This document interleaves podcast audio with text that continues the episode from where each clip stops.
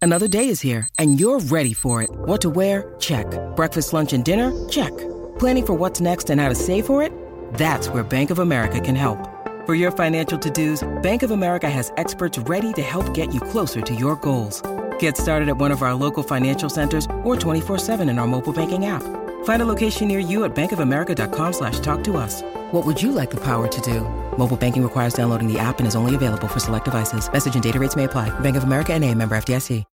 When you need mealtime inspiration, it's worth shopping Kroger, where you'll find over 30,000 mouthwatering choices that excite your inner foodie. And no matter what tasty choice you make, you'll enjoy our everyday low prices, plus extra ways to save, like digital coupons worth over $600 each week. You can also save up to $1 off per gallon at the pump with fuel points. More savings and more inspiring flavors make shopping Kroger worth it every time. Kroger, fresh for everyone. Fuel restrictions apply. Work Studios. In Hollywood, This. this, is the ToadHopNetwork.com. It's a groovy way of relaxing. Radio worth watching. Radio worth watching.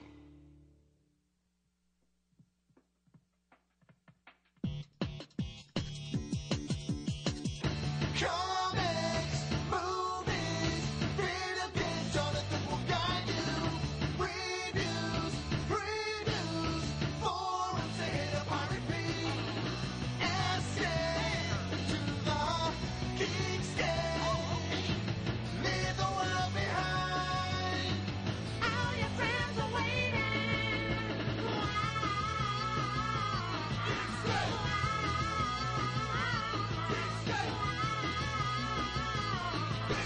Geekscape. Geekscape. Whoa. Hey, what's up, Geekscape? I was just fixing my camera here if you're watching live. Uh, it was a little weird. It was a little loose, so now I'm fixing my mic. Hey, Geekscape, welcome to Geekscape. We are live every Thursday, 6 to 7 p.m. We're going to talk about movies, video games, and comic books and TV. That's what we do every week. Uh, if this is your first Geekscape, if it's not your first Geekscape, this is episode 301, which is crazy. Um, I realized today, I was thinking, um, you know what happened? We we hired a bunch of new Geekscape writers. We got a bunch of new writers up on the Geekscape site to write, and one of them, this guy AJ, uh, is one of Matt Kelly's friends. They're in Philly, and I guess he went to an Elliott Smith like a tribute concert last night, uh, and he wrote it up. And one of the sites that uh, r- saw the, the article on the event and retweeted it and then uh, found out was uh, some tri state area like music blog. And uh, I guess the concert hall that they had this, this, this concert in is the World Cafe Live, which I'd never heard about, but I'd heard of World Cafe because there was a time when I was in college. Believe that. Uh, believe that I went to college.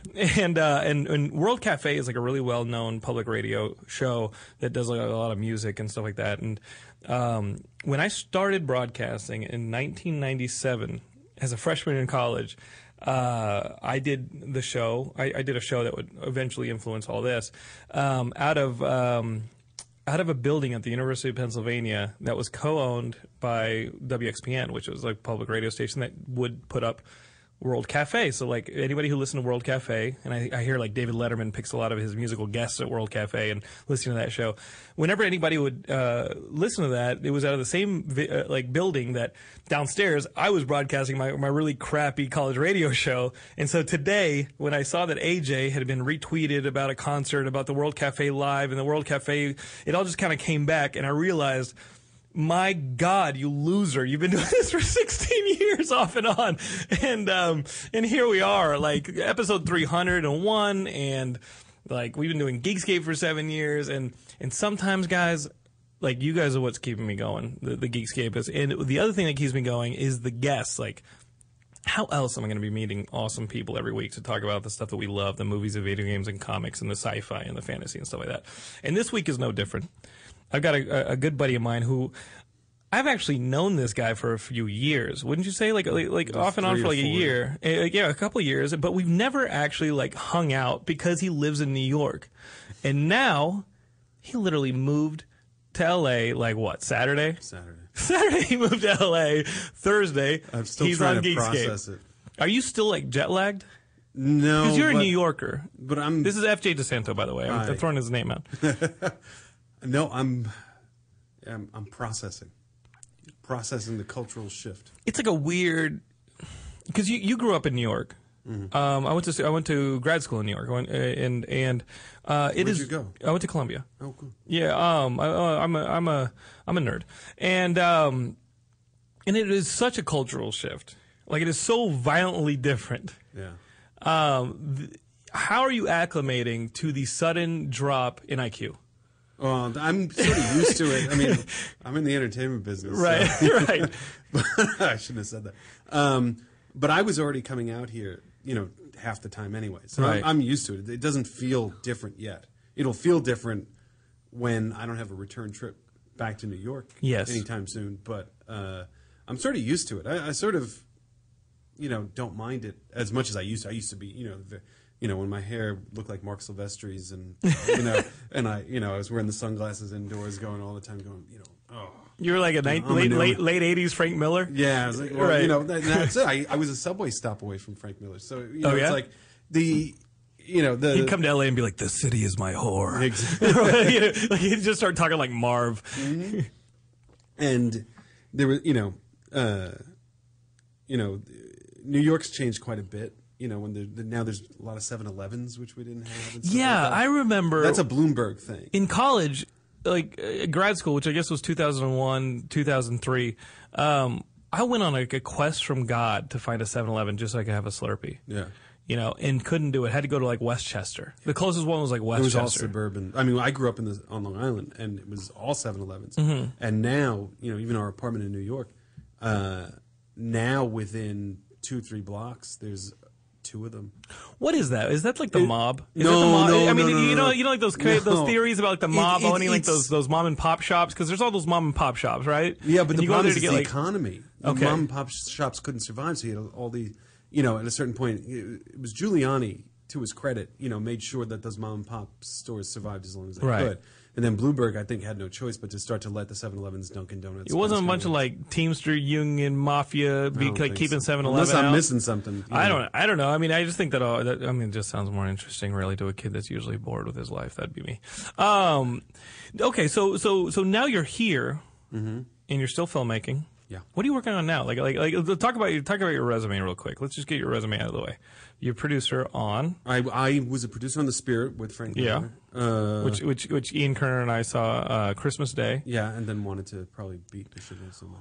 Um, well, here's the thing. I owe, last week Ian Kerner and I went and saw Kick Ass 2 and uh, and I owe him twenty six bucks. So if you just pay Ian, we're good. Oh, thank God. you So- should pay Ian. He'll kill you. He'll Krav Maga the hell out of you. So, um, so you the spirit, But I did the Spirit, and then for a lot of years I worked for Michael Uslan, who produced the Batman, you know, executive Yeah. produced the Batman franchise. So I got to work on uh, movies like Constantine and stuff like that. And then the last couple of years on my own, uh, a lot of comic writing. And then uh, I sold a pilot to Sci-Fi Channel called Orion, which is in development right now. And then uh, I'm also a producer on the Doc Savage movie. That's in Yes, development The Man right of now. Bronze. Yes. Uh, so stuff like that. And then. I did uh, Insurgent for DC Comics, which they canceled halfway through. Thank you. no, like yeah, I remember you promoting Insurgent just in our own group, like we're part of our, our, our buddy list list Mm-hmm. serve together. Um, and then I look up and his song's coming out. What gives? Yeah, well, it's Is it creator owned? First off, It yeah, but that's the DC definition of creator owned. Oh, no. not to like oh no, talk shit about because it. we're just thinking that like maybe we can get the rest of the no, it's gonna series come out. It's somewhere. gonna come out at some point. I think digitally. Uh, I mean, they've been pretty good about it. I mean, Okay. the, the the the problem with it was when I sold it now years ago. Uh, I sold it to Jim Lee when there was still a Wildstorm. right. And the idea was that it was going to be a Wildstorm book. And then the changeover happened, and New 52 happened, and it sort of became this thing that was all the way over there that nobody at DC You're like a band who like ha- you know signed to like a record label, and then the record label changed everybody, like- and they don't know what to do with the band anymore. So But the problem band- is, yeah. imagine that situation. The album was done. Yeah. So the book was done, and it was literally they sat on it for like a year, year and a half. And you're just going crazy. Oh, I'm pulling my. I was pulling my hair out. I mean, and the, what made it even worse was, you know, it was solicited up to the fifth issue, and then they killed it after the third issue. So they were going to put out digitally, which is crazy. But that's you know, in the modern age, it doesn't sell. It doesn't sell. Uh, you're I know. freaking me out, man. I know. Is everything just going to go trade like something like that? Like I, I'm No, not that talking wouldn't about- even come out as a trade I know, but right I'm now. not. I'm not. I'm not talking about like the like. when you think of the big two, when you think of Marvel, uh, when you th- when you think about the books that sell single issue, Mm. and will always sell single issue as well as single issues will sell, like Superman and Batman, and then you got the X Men books and the Avengers and stuff like that. Um, are these creator owned or original IP ideas are are they better off not just having maybe an introduction via digital and a trade for people who want to hold it in their hands? I think Like, there's- should they I just think there's- skip the whole single issue thing? I, I I don't know. It depends. I mean, look, DC and Marvel are gonna are not should not, and this is my own personal opinion, but I'm sure people would agree with it. They just don't shouldn't be in the creator-owned game. You know, Right. and that's why Image thrives. That's why companies like Boom, you know, and all these other places are gonna thrive because there is that sort of vacuum in the marketplace that, that Marvel and DC are never gonna do. You know what I mean? Like even with stuff like uh, like we like uh, Vertigo. You Right. know, I'm reading The Wake from Scott Snyder. Like, like you, you don't think something like that is game? But that's still Scott Snyder. You Right. see what I'm saying? Like Uh, I'm okay. talking about. You're I'm talking talking about about, like, new creators, the- if they're people- gonna, like, yeah. you know, Marvel has the icon line, which kick Icon, right, But, yeah. but that was a way to keep their big stars happy. you Okay. know? that's you know, fraction Mark Millar. all so we're these not guys. talking about the big stars. I'm talking like no, even but even if the big guys want to own their stuff, it's like just bring it to Image or one of these other places or do it digitally. Right. You know, it's like what Wade's doing with Thrill Bent. You know what Right. I mean? Like we're, the next generation, I think of of comic book talent is going to become out of digital. Like you're going to see self produced stuff, and I think that's the way it's going. And tho- those guys who are going to write Batman, Superman, Wonder Woman, you know, there's no point in, in even going now to a DC and Marvel. Be like, here's my original idea. Right. You know, it's it's it's you know, go write those superhero characters that the corporations own. It's great, make the best comics you can. But if you have an original idea now, don't, It'll just get you know- fa- it'll fa- it'll fall in the cracks. and like- that's what happened in Insurgent. Right. Insurgent was sort of like this thing that sort of sort of died in a transitional time in the industry. Mm-hmm. Uh, and, and like I said, it'll still come out at some point. It, yeah, I'm really proud of it, and it's really good. Um, and I think it, it, it was, in retrospect, better off as a collected thing. Like what you were saying before, it maybe should have come out just as a trade, as a graphic novel. I'm just a knucklehead. So like, w- if a month goes by, I just forget what happened. Yeah, You know what I they- mean? you Like- know, that, that's the day and age. I mean, look, I I love digital comics because I'm that guy who wakes up and wants his Batman issue. And you just hit a button. and Yeah, you've I got love it. all that, and then I'll buy the trade. or Miami something. Vice is going to be digital. what I do know, you I'm think very of that? excited about that. What Very do you excited think about about that? Is it in continuity?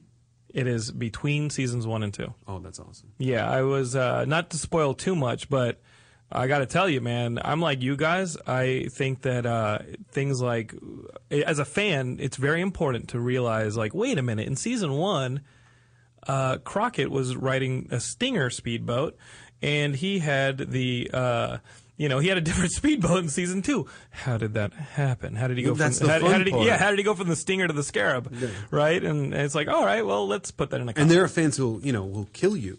I had I you had a do it couple wrong. fans uh, at Comic Con come up and they grilled me, and they were like, "What what are you changing? What are you keeping the same?" And I'm like, "No, like come on, he's Michael Mann, like he's a master storyteller. Joel Surnow, like those guys are master do you storytellers. have- Abel Ferrara directed a couple? I know, episodes. I they're know. all master storytellers. I'm I'm gonna come in and be like, "Whoa, let's change it up." No, well, but no. But let me ask you a question because I went through this. I did uh, the first thing I ever wrote in comics was Star Trek manga, yeah, and, and th- you this- love that. We'll get to your Th- Japanese. This, love. leads into my Yeah. question for you. And I did Yeah. it Tokyo Pop. And at the time, when Tokyo Pop had asked me to do Star Trek manga, they'd already put out a bunch. And, um, you know, like original Kirk Spock series right. manga. And it was great. It was the only Star Trek comics I'd read in ages. They did it here in LA, it was all in English. Yeah. And I, I the reason I got the gig was I literally said to somebody at there, I said, I love it. And they said, Why don't you pitch some ideas?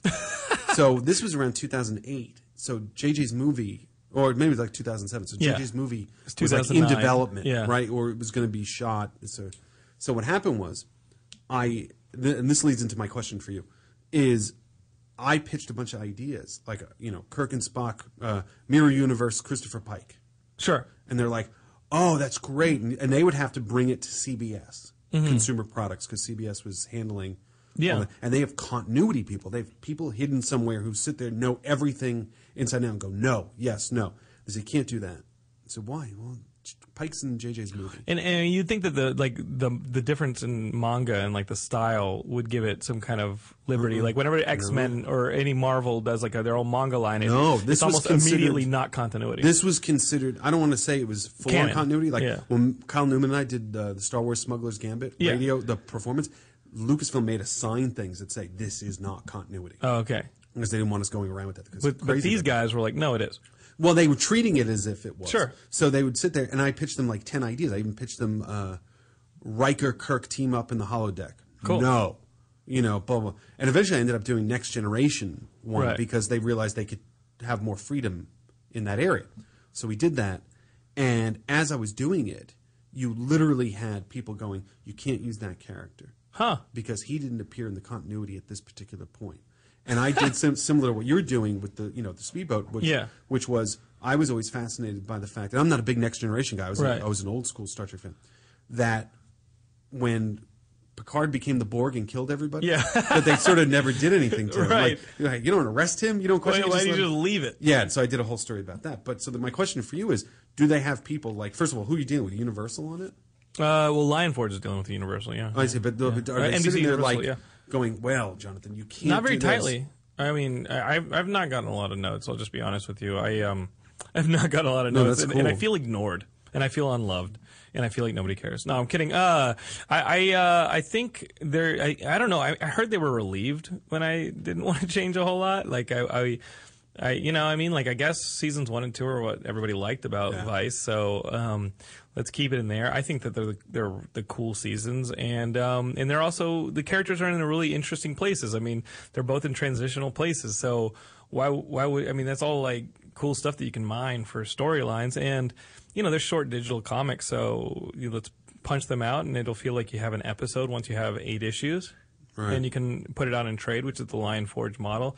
They're at Fan Expo right now, and um, we're talking about me going to New York Comic Con, but we'll see. I mean, we're shooting Doc of the Dead, and if I can do it, I would love to go to New York Comic Con because I love the city. And Have you been to New York Comic Con? No, no, no. Oh, It's, it's awesome. And I've, I've heard it's just blown up. The, the one that I'm looking forward to too is Kamikaze. Like the the rumor is we're trying to organize.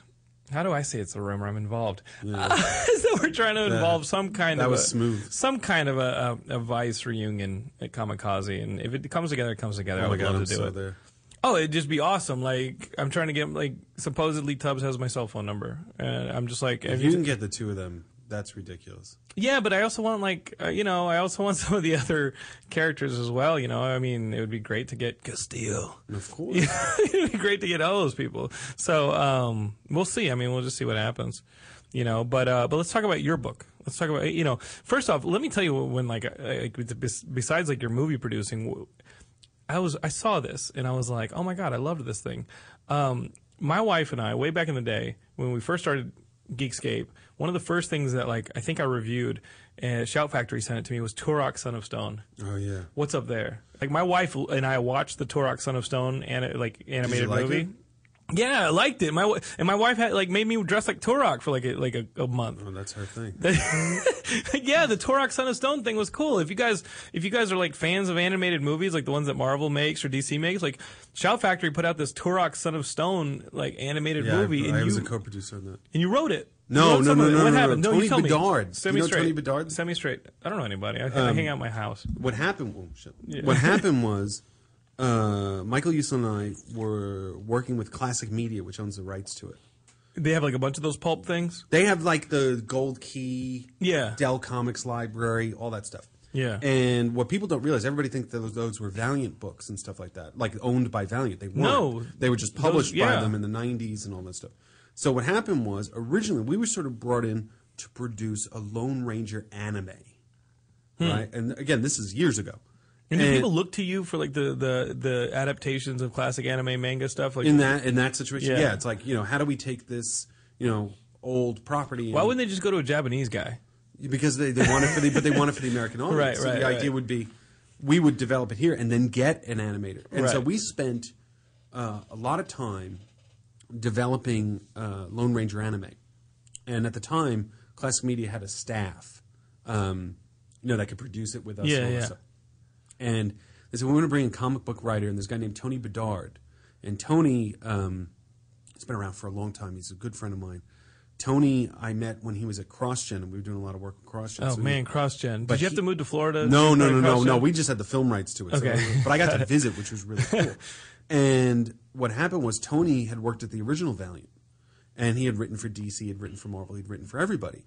And Tony had done some of my favorite books at Crossgen, in particular, a great science fiction book called Negation, which Yeah. is fantastic. My favorite book with them, uh, I loved Ruse. Yeah, that Mark was Mark Waid's Waid. We Ruse. set that Mark up as a Waid's movie. Ruse was awesome We had a great movie take on that that didn't happen. Um, because of the Robert Downey Jr. no, Sherlock no, Holmes or no. what? It was years before that. Yeah. we set it up at Disney, and then they had a regime change. Beacon and Disney. Uh, regime change, man. Like yeah, it kills. that it kicks you in the death butt every the whole time. Industry, but, right? But Ruse was fantastic, and there was another one called Way of the Rat, which we had set up as a film. Uh-huh. The Kung Fu one. Yeah. Yeah. Which was I another remember my great- cross gen. Exactly. Very good. so Tony, we drafted Tony in to write the Lone Ranger Sure. anime, and he did this awesome script, and it was very much Lone Ranger Begins kind of thing, not like what the movie is and all that stuff. But Your it, thoughts on the movie? um, I didn't see it. Oh, Uh, because you know, like Adrian, Danny, and I are like fans of it. Yeah, the the, the only three fans I know. um, so what happened was we did this script, which actually I w- I shouldn't say it's Lone Ranger Begins because it actually starts off with them Lone Ranger and Tonto. They're about a year into it, finding Cavendish, and Lone Ranger wants to kill him, and Tonto stops him, and they throw down. Yeah. And it sort of triggered a whole thing. It had some cool elements to it, but it was lo- it was the the twist on it though because it was an anime was it was Lone Ranger and Tonto versus Samurai who had come uh, searching a guy who tried to overthrow the government in Japan. Sure. So it was all very cool excuse to have That style. Lone Ranger and Tonto versus Samurai Yeah. uh, who had traveled. And it's appropriate the style and Yeah, people so are it's, gonna see it and be like, it's oh. a really great script. Unfortunately, no one will ever see it. And what happened Ugh. was in the middle of this, or like right when we had the script, Classic signed a deal with Buena Vista Games, Disney Games, to do a new Turok Dinosaur Hunter video game. Because the one for the N64 was awesome. Right. So they were going to do a whole new one, and the idea of the owner of Classic Media was forget Lone Ranger, take the whole team, and go on to do Turok, and we're going to release it right around the time of the video game and sort of piggyback off Right. the marketing for it. And we had this ridiculously tight window to produce this thing. So we wrote it. He was, like my nephew's hiding over there. He he was a little kid. Like it was over Christmas. I had him in the production office, like getting coffee for people because we were just racing to produce this thing, To write this. to write this thing And pr- animate it. and animate it, all that stuff. And we were having conference. What was the calls. window you think for Turok? I forget. It was like a. It was so tiny. It was like a year. Like Yeah. it was ridiculous. For animation, that's ridiculous. It was ridiculous, and somehow that came out. The fact that it came out as well as it did, it's not perfect by any means, but the fact that it came out, it's funny. You were the first person to ever asked me about that. Really? Yeah. And uh, That thing's awesome. I- If, if I hadn't been a ru- in a rush to get out of the house, I would have brought it and been like, "Hey, FJ, sign my Oh, Torok, Son of Stone." That'd be the only one to sign. So my, yeah, I mean, if, if you listen, man, you got to come over to the house, and uh, and my wife will be like, "Whoa, you're the guy, Torok, Son of Stone." There you go. I'm now the you have to foundation of dress your as marriage. That's good. Um, now talk about this project that you've got going on right now that Arkea put out. Like so this Cyborg is 009. Cyborg 009. So I know uh, it, it, it's new to a lot of people, but it's actually a 49 year old classic. A 49 year old. It's been around. Like it's been around for 49 years as of July, July 19th. I had no idea. I thought maybe the 70s. I thought maybe this was Well, from the no, 70s. it's existed. Um, what happened was well, you got you got to sort of backtrack. Shitoro Ishinomori, who created it, he sort of like I, I keep saying this, but he's like he's literally like the Stanley or Jack Kirby of Japan. So he was a he was a protege of Tezuka, who created Astro Astro Boy, and all that yeah, stuff. And he was starting drawing manga when he was a teenager in high school, like professionally. what? And yeah, and he's sort of you know like the the one of the all time greats of comic book, you know, pr- storytelling, graphic Right. storytelling. What were you doing in high school? And what was I? Yeah, what was I doing? In high school? I was- you know, I had Mark Silvestri hair in high school, and um, uh, and when I, and basically this thing's been around in print.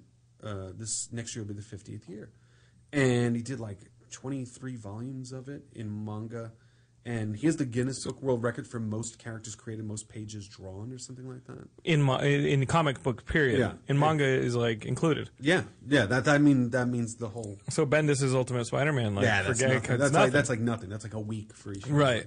And um, so you know, a number of his creations, like Common Rider, which everybody Yeah, knows here. is everybody Masked knows Kamen Rider. um, which you know he actually designed to be a simultaneous manga and TV show. Like he worked with a network. That's like the green bug looking dude. yeah, but like it was the first time anybody ever created something simultaneously for print and visual. Television. Yeah. So like he was really like ahead of his time. And there's this And now great- you can't like do. I mean, I now know, you now- can't come out with an idea unless it's a transmedia. Right. You know. The dude was transmedia back in like the 50s. Yeah. In like the 60s. It's Yeah. insane. It, it's it's crazy how forward thinking he was, and so he created this thing during the Cold War, you know, and he had a very different worldview than most manga creators, which he saw the world outside of Japan. So when he created this, his idea was it was it's the And first. this is ever- Cyborg 009. yeah, so this was the first ever superhero team, and what's Before the Fantastic Four. yeah, it's it's before all this stuff, and or around the same time, Right. And you know, it, it just blew people away, and it still exists. I mean, they've done an animation, they've done it in The TV cartoon, right? Uh, Yeah, they did the in the when you talk about the seventies, they did Yeah. movies in the seventies. They did one about eight nine years ago. For Cyborg 009. Yeah. And are, are we just too like uh, isolated as Americans to not like know about this thing? I, I don't know. Like, what's you our know, and thing? then- you know, what's fascinating is I thought that, and then when, when we announced this book last year at San Diego, and Marcus the artist, we had a poster printed, and And that did artist the is press awesome, release. by the Yeah, he's- way. He's incredible. But what happened was, what I was surprised about was how many people started to come out of the woodwork, and a bunch of people, you know, signed this, signed this, a lot of questions. Said "Ah, it's not even coming out for a year, and then we went to New York Comic Con last October, and we did a panel uh, for Arkea, which was us and a couple of their other licensed Sure. stuff. And there were about like 10 people who lined up to ask questions after. and Like eight of them were just all about 009. And Stephen Christie from Arkea, he said to me, because I think we could do our own panel at San Diego in 2013 to, to and I went, I don't know, dude. Yeah, you don't I want know." empty seats and, then like, we, yeah. you know, sure enough, he was right. You know, we s- slammed this panel, and you know, there's there is a fan base there. It's just something that's been under the radar for so long and hasn't been in print here. So when I I had been working with the Ishimori Pro in Japan in my film capacity, Right, you were trying to get recognizing- some of his stuff to yeah, be a film- recognizing this. you Yeah, know, where's our Common Rider movie? well because they keep making them in Japan. They make like two or three of them They make a year. Common Rider movies? Yeah, in Japan, they're like very Japanese Power Rangery looking things. You can't make that here? No. No, they, they, it's such a big business. It's it's a humongous. You can't have Bradley Cooper in a Common Rider. you can't do that. You can't have Bradley Cooper be a Common Rider. put Ian in the company. Right? I I mean, Ian would have to be the in the suit like stuntman. Exactly. Once he gets like the two He's the discs. in fighting his back. dog. Every listen, man. uh, Like straight up, I think maybe Ian's listening. Maybe he's not. But Oh, every time I ask that dude to like do something, he's like, "On my back, on my back, on my back." Like, Yet he's a killing he machine. he needs to go to like a North African prison and have some old dude punch the discs back into his back. No, we could do that for him. Because like he He needs always, the magic. always complaining he needs about the his magic back. rope. The He need- magic yeah, that's rope what I'm that they saying. He hang needs he needs gruesome. like the Batman, the, Bat, the, Ni- Dark Knight magic Rises. rope. But bro, I'm like, what do you do? You're back, dude. Just get it fixed already. Enough of this. You know, tough guy. That's that's my rant on Ian. I love Ian, but that's my rant on him talking his tough guy stuff. all pride with that guy. And uh, and and yeah, we could put him in the suit once he gets his back fixed. Um, so you're talking, you're working with them in, fi- in like a film capacity. Right. So what happened was we came up with the idea of what if we the stuff hasn't been in print here Right. in years. So the first thing we did was uh, I introduced the Ishimori group to Comixology because they have right. uh, you know all this a lot of this stuff translated in English and no avenue for it. So why not put it out digitally? And Comixology was very receptive towards that.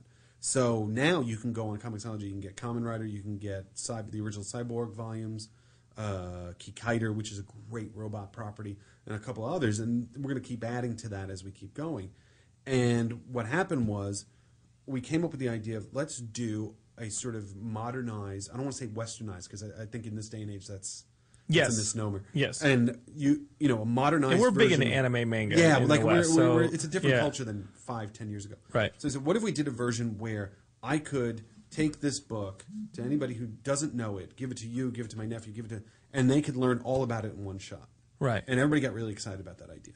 And something to reintroduce it to at least the U.S. not even reintroduce the it, like, Western, yeah. it- it's a calling card for the whole property. Meaning, Yes. uh, what we did was, well, I'll- I'll sort of backtrack. Is and I knew it had to be of a certain quality. Like it wasn't going to be like a schlocky. It can't be like a small like Death Note manga. Right. Like it'll just get fall. It'll No, fall, but it'll it, fall, but it it'll- shouldn't be. It can't be a pamphlet comic. And it either. can't look like a manga because it'll be it'll just appeal to the manga group. Right. Like it's got to appeal to regular comic book, like, a wider. That was the cast your idea. Mm-hmm. net wider. Yeah. So, I ju- you know having a relationship with Arkea, you know I said this. You know they'll put out a book. Look at what they did with Tail of Sand. all this stuff. And my guys in Japan really uh, trusted in that. Yeah. So They put out handsome stuff. yeah, so I said I, I know the book will be good. Like I know it'll it'll be fantastic if we let these guys do it. And so what we did was uh, my co-writer Brad Cramp and I. Brad's a, uh producer writer al- also. He he produced a lot of Andrew Nichols movies like Sure. Lord of War, Simone. Uh, he worked on Truman Show and Gattaca and all this stuff. And we've just been talking about Gattaca and the parallel how between awesome Gattaca- it was? Yeah, and I went, oh my god, Brad, you should write this. You know, he's got a movie at Sony, all this stuff. And he and I put this together. Like he did this wonderful movie treatment for it that we turned into the graphic novel. And and once we got the story sort of approved in Japan, and we did the deal with Arkea, um, you know, that's when Stephen Christie sort of then brought in Marcus Toe and Ian Herring, who are the right Packaged the whole He thing. packaged like the artist and colorist who were amazing, and and then we sort of hit the ground running. And it was a relatively easy process doing the whole thing, but you have to make sure you walk that line between respecting the original material and while creating something that's accessible to everybody new. Right. Um, and I think we did a pretty good job with it uh, because it uh, to, to jump ahead, it actually came out in Japan in Japanese on the 49th Your book. anniversary. Yeah, this book, the Yeah. Japanese version of this, Right. Uh, which was put out by a group called Shopro, which actually releases all the DC and Marvel versions in Japan. They actually put out this. Did a- people go nuts? uh, I, I'm told it sold pretty well so far.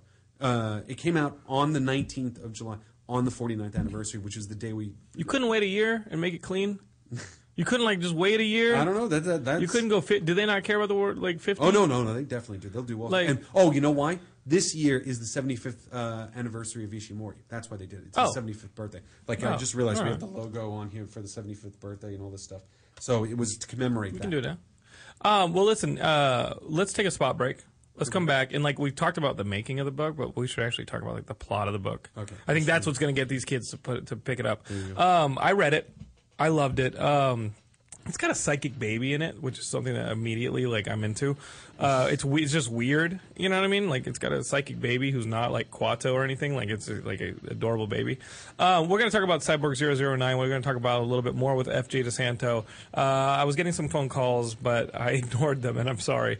But hey, the conversation was going well, and uh, probably may- Ian. yeah, maybe next. Uh, I, I, we're going to take the spot break. When we get back, we'll take some phone calls 323 622 8623 if you're still brave enough to call. Um, if not, I'm just going to keep Dare you. talking to FJ. Uh, this is Geekscape. We'll be right back.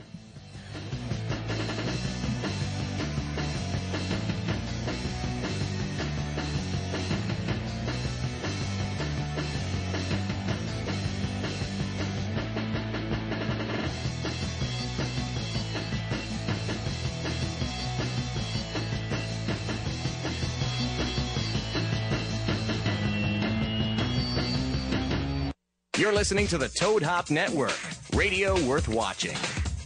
To leave your house to shop, to crawl through traffic to the mall. Just to find the thing you wanted. isn't even there at all. Amazon.com is the answer. Shop at home in style and ease. find exactly what you want. Ordering your stuff's a breeze. Books on tape. Games galore. Everything you're looking for. Kindle, cameras, electronics. Baby Einstein. Hooked on phonics. Blu-ray. Movies. And TV. Download. Music. MP3. Pixar. Disney.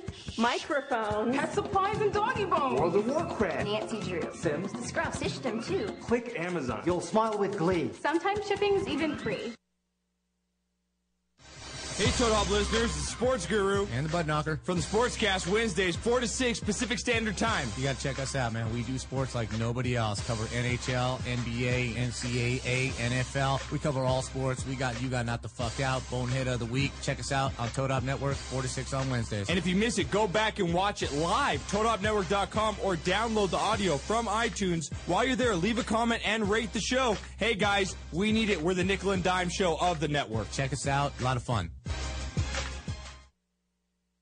Does your car smell like? You need scent bomb. Does your house smell like? Get some scent bomb. Does the bathroom smell like? Get some scent bomb. Go to getsomescentbomb.com today for the best air freshener you've ever tried. We are so confident that you will love Scent Bomb that we're giving away a free bottle to the next 12 customers that type in the promo code radio at checkout. If you're tired of weak air fresheners, try Scent Bomb. Scent Bomb is a concentrated air freshener, so all you need is just a couple of sprays and the smell will last for days. That's right, you spray it today and you still smell it tomorrow. We guarantee that it's the best air freshener you've ever tried. So go to getsomescentbomb.com and enter the promo code radio at checkout to get your free bottle today. There's nearly 100 fragrances to choose from. So go to getsomescentbomb.com. That's getsomescentbomb.com. What's up, Toadheads? Hey, make sure you check out the Toad Hop store on ToadHopNetwork.com. It's a great way to support the network and helps continue to bring you quality programming. Quality programming, my ass. Can you see I'm recording you? Oh! With GameFly, choose from over 6,000 titles. Play as long as you want and send them back when you're done. $8.95 to start, no late fees. GameFly.com, games delivered. You're listening to the Toad Hop Network, radio worth watching. All right, all right, all right, all right. Uh, we're back with FJ DeSanto talking Cyborg 009, a book that is currently available from Arkea uh, Entertainment. And and I don't even want to say Arkea Entertainment. Didn't they merge with Boom? Like, what do you call them now? Are you going to have Ah. to change the logo on the sides of all your books now? I don't know. I don't know whether, whether this is an Arkea book uh, only because it was that far along. But uh, I think they're just called Boom, and I think Arkea is uh, another imprint there or something. So now Arkea is going to become an imprint at Boom, similar to their kids' imprint, et cetera, et cetera, et cetera. maybe like a Vertigo. I'm not sure. I mean, they're all the same people. They- I mean, they're all there. Yeah, that's the thing. Like Mel They're just Kalo, all who's their- crammed in- no, Mel. I mean, Mel's their marketing guy, and uh, it's it's long past high time Mel came on the show. He's never been on the show, and um, he always gives me like free stuff that I, sometimes I talk about on the show. And uh, whenever I go to some event with with Mel, there are boom people there and this and that, and I, sometimes I felt like they were the same company, and now they are. Which I mean, did that? I mean, I think. I don't know if that announcement that Boom was acquiring Arkea uh, uh, surprised anybody, except for the expediency with which, with which it happened. Like, Mm. like it, it maybe seemed like an eventuality, but then it was like surprise. Yeah, we're no, getting it- married. You, you got good people on both sides, so it's like one of those things where it's like it's a positive for the industry, Right. You know what I mean? I mean, just even going there the last month or so, you know, to talk about promoting this and stuff like that, it's like, whoa, this this everything's escalated. The operation has, you know what I mean? Yes. Now list the people you don't like at the company. No, I can't. Just write them on a piece of paper. I won't read it. It, out loud. it- it- it starts with Stephen Christie, and then it goes down from there, and it's a long drop. It- after well, I mean, d- hey, did you see Two Guns, the movie that like came out of a Boom property? Yes, I did. Did you see it? Is it good? It's pretty good. Um, I thought it was fun. I read the script. I liked the script. I, I just never got a chance to see the movie. Yeah, good chemistry with those leads. I want to see it, and, and here's the here's the real reason. Geekscape is the real reason I haven't yet to see it is uh, Corey Roberts hasn't gone to see it with me. The guy who I know who uh, you guys Geekscapists know him as the guy who's done the best uh, Denzel Washington impersonation. Like this guy made me see, like he got me to see Flight, you know, and like like Flight was all right, but it's really great with with with Corey because you know every now and then he can point out the um, Denzelisms that always happens. like like uh, it's almost like you know we all love Denzel Washington, but you know every now and then there's gonna be like a Are you sure? You know every now I can't do it because Corey does it, but uh, every now and then he he will ask Are you sure? He will look down at you from the top of his glasses. He will go ah, you know he will uh, he'll he'll do a couple different things, and they all come out of Corey Roberts' impersonation. Um, and then uh, it was good though. Two Guns is good. And did, he, did that thing do well? Two Yeah, Guns. it did It did pretty- well, right? So like, there's gonna be like a Three Guns. I don't know about that. But there's a comic book Three Guns, right? Yeah. And I mean, is Boom kind of like they're Dark Horse now? I, I well, I think Because I, mean, always, I, mean, think it's a very different and ballgame. What, what I, think mean by that Boom- is like in the '90s, Dark Horse started off doing their movies Yeah, yeah, like no, I get- I Mask get and, that. Mm. I and mean- Barbed Wire, and now Hellboy and stuff like that. what's cool about Boom is they they are taking chances on original stuff. They and are, putting it yeah. out there, which is really cool. And that that goes back to what I was talking about before with Insurgent and all that stuff. It's like, Yeah. uh, Do you you know, wish you had taken? it- Do you wish you'd known the Arkea Boom guys then with Insurgent? I mean, I Or knew did the you? Arkea guys then, but they didn't do that kind of thing. I think Right. in, in if I had the knowledge I had now in 2013, Yeah. our Insurgent would have been a whole different ballgame. Right. but a very different. It would have been ballgame. handsome like this thing. Yeah, it would have been. Let me see that thing. gorgeous. I read it digitally. He sent me a digital PDF of it. And That's why and- Mel is and avoiding here- it. here's the here's the. he- I mean, guys, Mm, I just smell it. It just it's handsome. Look, it's got a slip cover and everything. You know, guys, uh, uh, foil is out. The, the- you know that's '90s. Now you got to have a cool slip cover. And check this out. Check this out. So the, the character's a cyborg. I'm pointing this up for the camera. Um, but the, the you know there's several levels to being a cyborg, especially if you're a Japanese cyborg, right? Because you got to think about the character. So look, when you undo it, he's got his nervous system and his musculature, and then underneath that he has his soul, which is like, you know, every cyborg story has to have a character with a soul that is in that is in jeopardy, threatened by the villain. There's a bit of duality. Cyborg and technology can go bad and lead to the villain, right there. How do you guys like story time with Jonathan? That's I show good. you the pictures, you know. Geekscapist, um, I- it's like a read to you guys. I got a funny message from Martin Scherer, who's one of our longtime Geekscapists, and he didn't respond when I asked him what happened, but I just got this random blip text that said, uh, number of accidents I've had in my car while listening to Geekscape is now two. And like, I was like, What did we holy do? shit. Was that now? I guess the first time he was laughing and went off the road, and now I guess it just happened to him recently, and we'll update you guys next week when we On find his out. condition. I don't know what You got to do happened. the next one at like Cedar Sinai. Like Dude, you don't drive and listen to Geekscape, I think is the problem. Um, and it's like Canada. Like, there can't be that many people on the road. Like, it- it's a territory. my nephew lives in Canada. Yeah, you live in Canada? Uh, Montreal is probably nice, Mm-hmm. you know. Um, so you probably know French and all that. You know French girls. More important than knowing French, you know French girls. Um, so let's uh, first off, we got a, a phone call, and I found out it was Ian Kerner who was calling in. So I Ian- told you it was yeah, Ian. Ian, call back Because he's Uh, all excited. He's always like Ben Affleck's Batman. did, I mean, he was calling to tell us this news that Ben Affleck is Oh, he- Batman he's like and Man of Steel too. doing backflips like, and I think it's rude that they announced it while we were on the air. Because Totally. Warner Brothers, what were you thinking? Ben, you're a buddy of mine. Like, what are you rude. thinking? Ben Affleck, let me tell you, when I first moved to LA, I was one of those kids. I had a film. Uh, you guys remember? I think the Geekscape has heard this, but remember, like old school, like uh, cla the Coca Cola contest that they would have before Yeah. Mm-hmm. movies, where it's like, "I'm so and so from so and so university, and this is my film." I was one of those kids. Were you? Yeah, and Project Project Greenlight was a sponsor, so I met Ben Affleck and Matt Damon and like hung out with them and super nice. And I've always been in Ben's camp since. Um, uh, all right, all right. On the phone, we've got uh, I think this is Ian Kerner calling in with some exclusive news that we just announced. Ian, uh, how where what do you, what's up, buddy? Hi. Whoa, that was creepy. uh, Ian, you're no doubt calling to discuss with FJ and I um, the whole uh, Ben Affleck as Bruce Wayne Batman in Man of Steel 2. Everyone already heard you say that. I was listening. Yeah, so we want the Ian Kerner. We want I the wanted Ian the Kerner FJ angle. Jonathan reaction. That's what I want to see. I'm I'm cool yeah. with it. I mean, I would have preferred Brolin because it just felt. You like Josh Brolin? He's a little bit more grizzled. I just feel like if you're gonna do that approach where Batman's gonna beat the hell out of Superman, Dark Knight style. I'm not saying it's Yeah. Dark Knight Returns, but I don't know. Just something Brolin felt fresh to me. yeah. You know, because the, the whole key to that movie, the whole key to the movie is going to be this, and Adrian's heard me say this a thousand times. The best part of the of Batman Returns, okay, the original Batman Returns, Yes. is when Bruce and Selina are, are at the party and they're dancing and they figure out each other's identities and they can't do anything about it. Right. The tension. There has to be a thing in Man of Steel 2 where Bruce and Clark are in the same room and Bruce is hitting on Lois and Clark's getting pissed off and they can't do anything about it. But but Clark has X-ray vision.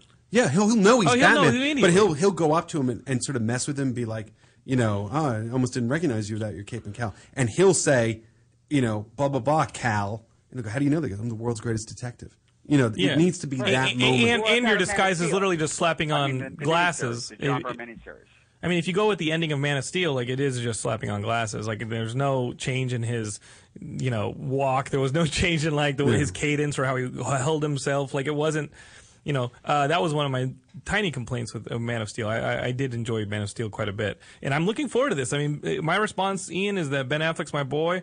I'm looking forward to it. Um, I think he's talented. I thought he was talented in Mallrats. Like I don't, you know, I'm, I'm a fan of his. So And you loved him in Daredevil. uh, I, yeah, th- yeah. Director's cut of Daredevil. I, I can stomach that one a bit more. Uh, I saw Daredevil twice in the theaters.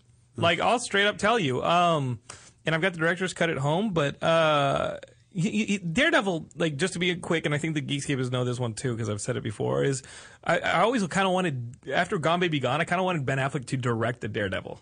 Yeah. Oh no. and he I always, would have been and I a always better- wanted like Guy Pierce to play him, mm-hmm. No, played by you're Matt right. Murdock. And of course, now I want you know the in- uh, now I want a TV series of Daredevil with like the entire Dexter team behind it. That's you a good know, idea. like uh, that's what I want. But um, I think Ben Affleck in 2013 is a better Batman than Ben Affleck five years ago. Like Oh, the yeah. Oscar-winning Ben Affleck of Argo and blah blah. You know, he has a certain I don't know gravitas. Yeah, quality to him now that he didn't have. You know, like uh, uh, as a grown-up. You know that we've sort of watched him grow. He- and it's us who kicked the shit out of him. yeah, but It's us that did that. Yeah, no, no, They no. society picked no, up my it's- buddy It's Ben. him who picked Daredevil. yeah, and, Yeah. and And the- I would love the to whole think, you know, by the J-Lo way- thing, and the, I mean, But I would I love- like Jersey Girl. I would love you like everything, I, but I would love to Geekscape is think. Like something everything, but it's weird what he does like. Yeah, Yeah, I think that's the I've true noticed thing. that. I don't like everything, but it's weird what I do like. But That's true. What I- what what is interesting though, Like Iron Man three. Um. Anyway, you No, were no, saying uh, he. I can't imagine Affleck now being Academy Award winning director, writer, blah blah. blah, You know, like doing these like great movies. I can't imagine he would have done Man of Steel two without the script or the story being good. That's what I'm hoping. Like his attachment to it or him coming on board means they have a good idea. And, and you worked with Frank Miller. And and supposedly I read that thing that like Scott Snyder and Frank Miller have been hanging out and seeing how to do a little bit of uh, Oh, you mean of- Zack Snyder. of Zack Snyder, Zack Snyder, and uh, and Frank Miller have been hanging out to, to do a little bit of the I think the- that's the a Dark little bit Knight exaggerated. Returns thing. Yeah, uh, my I- worry is I, I- that I think it's like they made it seem like wasn't I'm Dark gonna Knight go Rising's consult- a lot of wasn't Dark Knight Rising a lot of the the the, the Dark Knight? Yeah, but you got to understand like the whole- whole like why do Batman we want stuff more now Dark is- Knight? Is a no, I, I think every, I don't think it's going to be. Let the Frank Miller comic live there. But here's the thing: I don't think it's going to be like retired Batman comes out of. Well, I think the I don't think only thing you they're stealing can, yeah. from Dark Knight is how he beats the shit out of Superman, and that'd be cool. Then that's fine. I think it's going to be like he's Batman. We don't have to do another origin story. He's Batman. He's badass. I think Bruce Wayne's going to come to Metropolis to figure out how to rebuild or whatever And help Lex rebuild? because Kansas is dead. Because I mean, he has more in common with Lex. That's the whole Than he point. has with anything. You're No, gonna both those have- guys can help Oh my- Metropolis I can't rebuild. wait for that. And and Lex is like, listen, man, don't trust the alien. And Batman's like, I ain't gonna trust the alien. He knocked my damn satellite out, and my cell phone wasn't working for a week. Like. You know, like, that's actual dialogue from the script. I have an Yeah. inside source. Um, th- Yeah, I mean, that's. I think that's interesting. If the first third of the movie, the first act of the movie, you have this Lex and, and, and Bruce are kind of more on, on the even keel than, than anything else, and then all of a sudden, Bruce starts saying, "Well, wait a minute, Lex ain't really what he's you know advertised," and then uh, and then they got to put him down. But um, Ian, you're you're you're into this. Yeah. Ian, are we going to take you to a? I'm concerned Ian has clothes on. Right? Ian, are we going to take you to the North African prison, hang you from a rope, and finally fix your back? Th- Yeah, I can really use that right now. Right. I mean, if that shit worked, I'd be all over it. Who's gonna do it? You gonna do it? Yeah. Maybe Kenny. Yeah. Kenny, can you fix somebody's back? Uh, no. just, just punch me right there, and I'll be fine after, right? yeah. My punches are like love taps, though. Well, he, well, here, here's the thing. Like, like whoever, who, so whoever's hooking up with Ian isn't donkey punching him, which I, I, it's, I think is like a change in, in tradition. Ian, like you got to go back to the old ways. You know. Um, I'm straight, Jonathan. Sorry. Okay. Um, now that we've established that, let's go back to Cyborg 009. Thank you for calling in, Ian. We love you, buddy. Uh, Uh-huh. Yeah, okay, buddy. Ian Carter, everybody. He hates you. I know. Has he been on on like? Oh, this guy, first episode. Oh, I 301 episodes. He was on last week. Ian Kerner, everybody. Ian Kerner is like a So he's like a legend he's a on this. valuable resource to Geekscape. Oh, he's- he's a valuable one of resource the- in our lives He's to one of the tell us all jewels these of my crown. The crown of Geekscape. He's one of the, the You jewels. better be careful. Yeah. Um, go for the back. Um, yeah, if you guys want to call up with some lunacy, it's 323-622-8623. But really, like, I'm, I, I want to use the rest of the time a little bit to talk about Cyborg 009, which just, i I'll set up the Archaea book. It starts out and you've got this cyborg who has some memories and he wakes up. He has no idea what's going on. And he, and he realizes that he's part of a group of nine cyborgs that have all been made as weapons. He's like the ultimate one. And the group that made him may not have the best of intentions, maybe using them as weapons, which does go back to the whole uh, Shitaro Ishinomori Cold War idea. Oh, that's his theme. His whole thing was Yeah. technology versus spirit. Right. And you know, and the beauty of it is, and this is with all his properties, is the s- heart and soul always wins out over the technology. And so you got these these cyborgs re- realizing that that not only are they are they people that can define their own destinies that, and not be weapons, but they can actually be a, a force for good in the world. Right. Uh, but to do so, as you guys will read in the book, uh, they have got to get rid of the shackles of their masters, who are like, uh, you know, evil, and some are they're creating new cyborgs to come after them, and those are you know villainous cyborgs that have you know heightened powers, and they can only take them down by banding together. And here's the thing: each of those cyborgs have their own personality, backgrounds, you know, uh, like you know, like a Street Fighter roster. Like they all have come from dif- different parts of like the world. They all have like different nationalities, and then they each have like different you know powers. And again, like I said before the break, my favorite is the Russian baby Ivan, who has psychic powers. Like like like the word balloons are all his psychic thoughts because he's a baby. He can't talk. That's crazy. And he's just psychically talking to all of them. And he's kind of like a, a little baby Professor X. Yeah, that's that's a and good. he floats on a little baby. yeah, we haven't figured out the logic of that. They always had different ways somebody was either holding him or he was floating in Uh-huh. some way, and and uh, it, it's a great character. It, it, there's a lot of rich characters to it, and, and you know, the the one drawback to doing this graphic novel as opposed to um, you know 500 page manga Uh-huh, in the- is yeah. is that you know we don't have enough time to tell everybody's individual stories, so we have Right. to take almost like a Star Trek approach, which is you know here are three leads: Joe, Francois, and Jet. Who are like you know you sort of your favorite cyborgs Yeah, a and bit rival- then you everybody know- gets their moment where you have to have that character moment because everybody's got a great story. Yeah, And one it- one's like swim powers. Another Right. one can you know kind of do the chameleon and like mask himself with other people. Mhm. And that, and you know, when you put it in context, it- what what what really sets 009 apart from Justice League, X-Men, Avengers, yeah. is that these people were all randomly abducted. So it's not like, hey, you're the chosen one, or this horrible thing happened, and I decide to put on this costume and develop these powers, or you know, not even the mutants who were born with it, and there's a lot of Right. angst to it. This is really about people from all walks of life uh, different nationalities. That's the beauty of it. The different nationalities, which was a real symbol of hope for Ishimori when he created it. And they were abducted. Yeah, and they were forced with this technology. Mhm. What kind of research did you do? Did you abduct people? no, I uh, I uh, I abducted Ian. That's why his back, back's all jacked.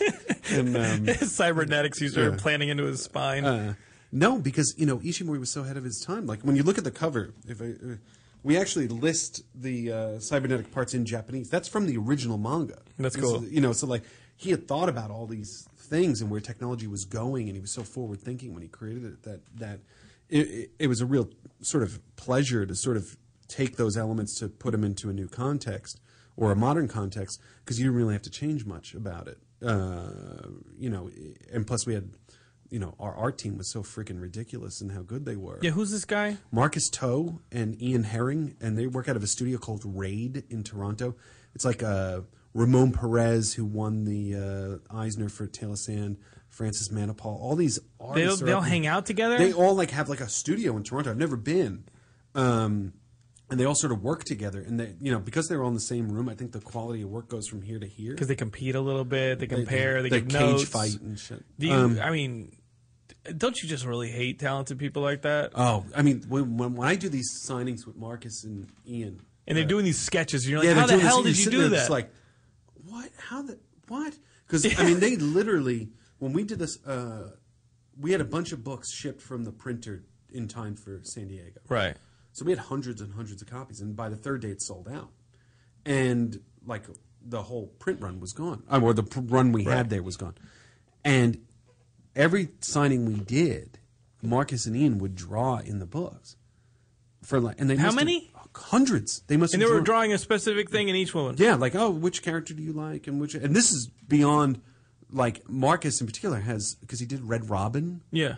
and for there's like a whole cult of like Tim Drake fans. Weird. Who like you know That's or weird. draw Kid Flash and I'm a Titan Teen Titans fanatic. Yeah, but, they, they're just guilty that in the 52 he was never Robin. Right. So now, So- now they're Yeah. like, hey, we'll make you feel better, Tim Drake. So- We're Red Robin fans. He- First Red Robin fans No, ever. but I mean, he just draws, and I mean, just the speed in which this. I mean, if you, when you see- when people see the book and you see the quality of the artwork, if I told you the, the length of time it took to do that book, you'd be shocked. It was so short. Like they just pump it out, and it's like all high quality. That's crazy. It's like ridiculous high. so are they quality. going to be more of these? I hope so. This one's got to sell a little bit. Have to sell more? Uh huh. Let's hope. Uh, like how many?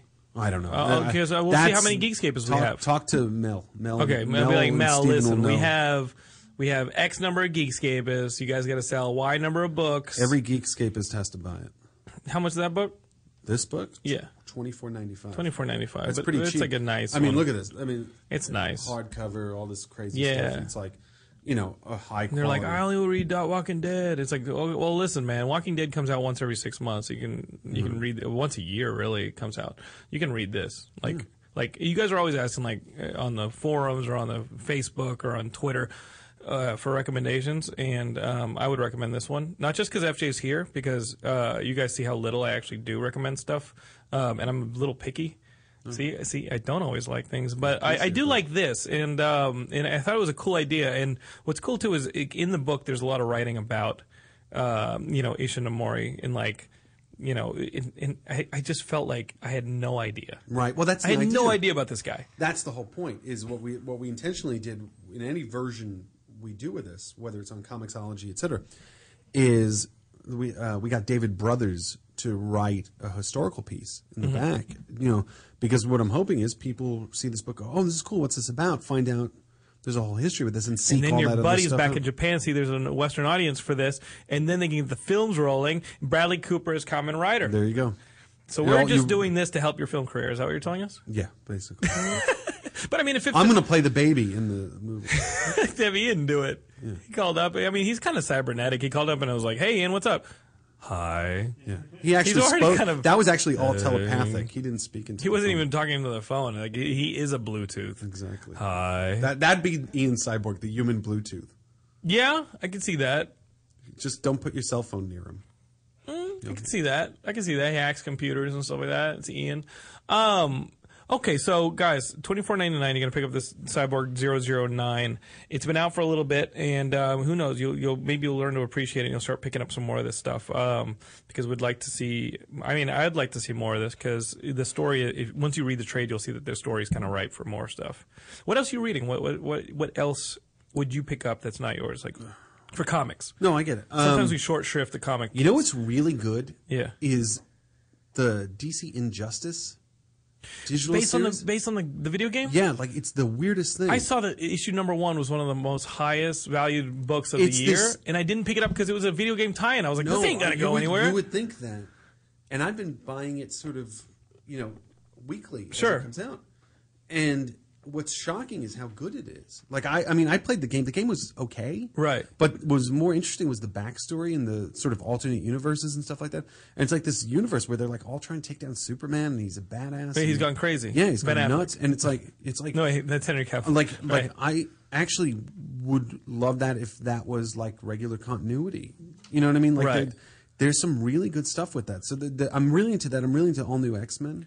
Yes, uh, which I think is great um, because they basically pulled a DC trick.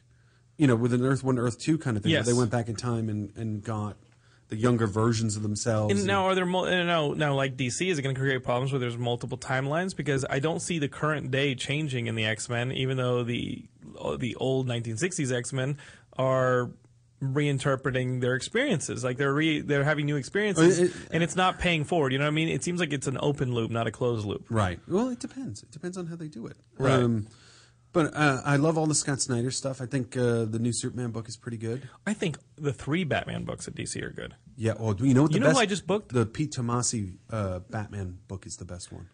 I just uh, I booked Greg Hurwitz for like two or three Oh, weeks from now, cool. and I'm and I love his Batman book. That's really um. So there's gonna be more comics coming down the pipe. Uh, and what about indies? What about stuff that doesn't have guys in capes?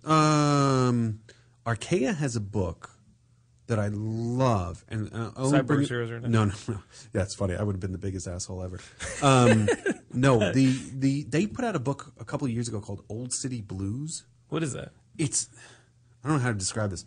It's like a Greek manga, like a Greek Blade Runner. It's by this guy in Greece. He drew it all, put it online, and then Arkea put out a collected version of it. Uh-huh. And it's literally like like a black and white, hand drawn uh, manga. Not in a manga. It's like done. It's influenced Yeah. by Japanese manga, but it's um, you know pol- futuristic police Blade Runner style called Old City Blues, and it takes place in like Athens in the future. Right. and it's just a cop thing, but it's visually really cool. And the second one is coming out. I forget when, but I think I want to say October. And you're loving it. Yeah, I, I You they've loved been. I go to the office and I go to the the editor, this girl Tay, who's like their best editor, and I I go show me what's new in Old City Blues. That's Oh, and you're spoiling it. You can't wait. no, I should. They're gonna actually print the second one in manga form because I Right. feel like there's an audience for it. So that that I think is great. Um, God, what else? Uh, I was reading the Dark Horse Star Wars book, but it sort of petered out for Oh, me. it a little did? bit. That's the Brian Wood one? Yeah, it was, it's good. It's just it's like I don't know where it's going. Right. Um, what what else? Uh, I'm on the spot, so. Um, We're just going to have to send, you just send me a list and I'll post it on the yeah, site. Like the Jonathan Hickman stuff, I really like. Yes. and uh, uh, yeah, there's a lot of good stuff out there. Yeah, it's a great time to get into comics, and you shouldn't be intimidated by the fact that like the history of comics was superheroes because there's so much not superheroes that is great. to no, read. you know how you know you got to explain that to the rest of the world. People don't get that. Right. People think it's just all capes and cows and stuff like that, and you know it's like. Um, you and know, I, I got my, so my much- wife to read Jeff Lemire stuff, which is like the, like an easy sell to like Right. it was like read some of this Jeff Lemire stuff, and then you know he's writing some good DC stuff. I got her reading Animal Man. Yeah, he Um, liked Animal Man. I gave him the. Uh, It's crazy, right? First uh, trade, and he loved it. It's really crazy stuff. It's like nasty and icky and weird. Um, okay, so FJ, if you think of any new ones, email it to me. I'll put them up on the site, and you guys can uh, recommend them. Maybe, You know, maybe follow FJ on Twitter. Uh, at uh, what's your Twitter? At FJ DeSanto. FJ DeSanto. Follow FJ on Twitter, and then you can maybe he'll throw some recommendations out at you. I'm at Jonathan Lennon on Twitter. You can also follow Geekscape on Twitter at geekscape.net. Um, we hired new writers. We got some new stuff coming at the Geekscape website. Uh, geekscape.net's where you can find that. Also, we're on Facebook. Search for Geekscape on Facebook. You can like us. Kenny is Crippled Kenny on Twitter. You can follow him. We are here every week talking movies, video games, and comic books. And next week is video game week. We got uh, Jake 108, our writer, Jake 108, our Halo specialist. We're going to be previewing the fall, which is bringing us huge titles like Batman or you know Arkham Origins. Oh, can't wait for that. We've got GTA 5, which is going to be my crack. And a ton of stuff. Uh, if you're, a, you know, of course, obviously the Xbox One and the PS4, we got to talk about those things and which one's going to make the splash and which one's not. Uh, which we're starting to bend towards one towards the other. We'll just see what happens. And uh, not to forget Nintendo because they've got Wind Waker HD and a bunch of other stuff coming out as well. Um, so video games that'll be next week. We're Geekscape. We're from six to seven here on the Toad Hop Network. Thank you so much for FJ for oh, thank you for coming having me. I by. appreciate The book is Cyborg 009. Archaea Publishing is pu- putting it out. Go look for it and go buy it. We'll be here next week. See you guys. Peace.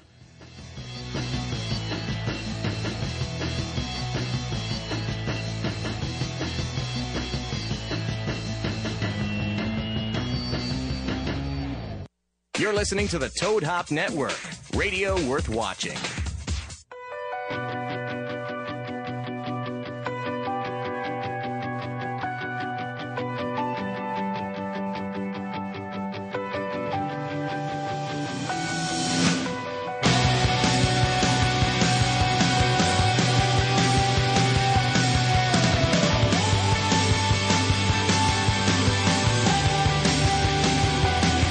It's alive once again. I feel it pounding in my chest.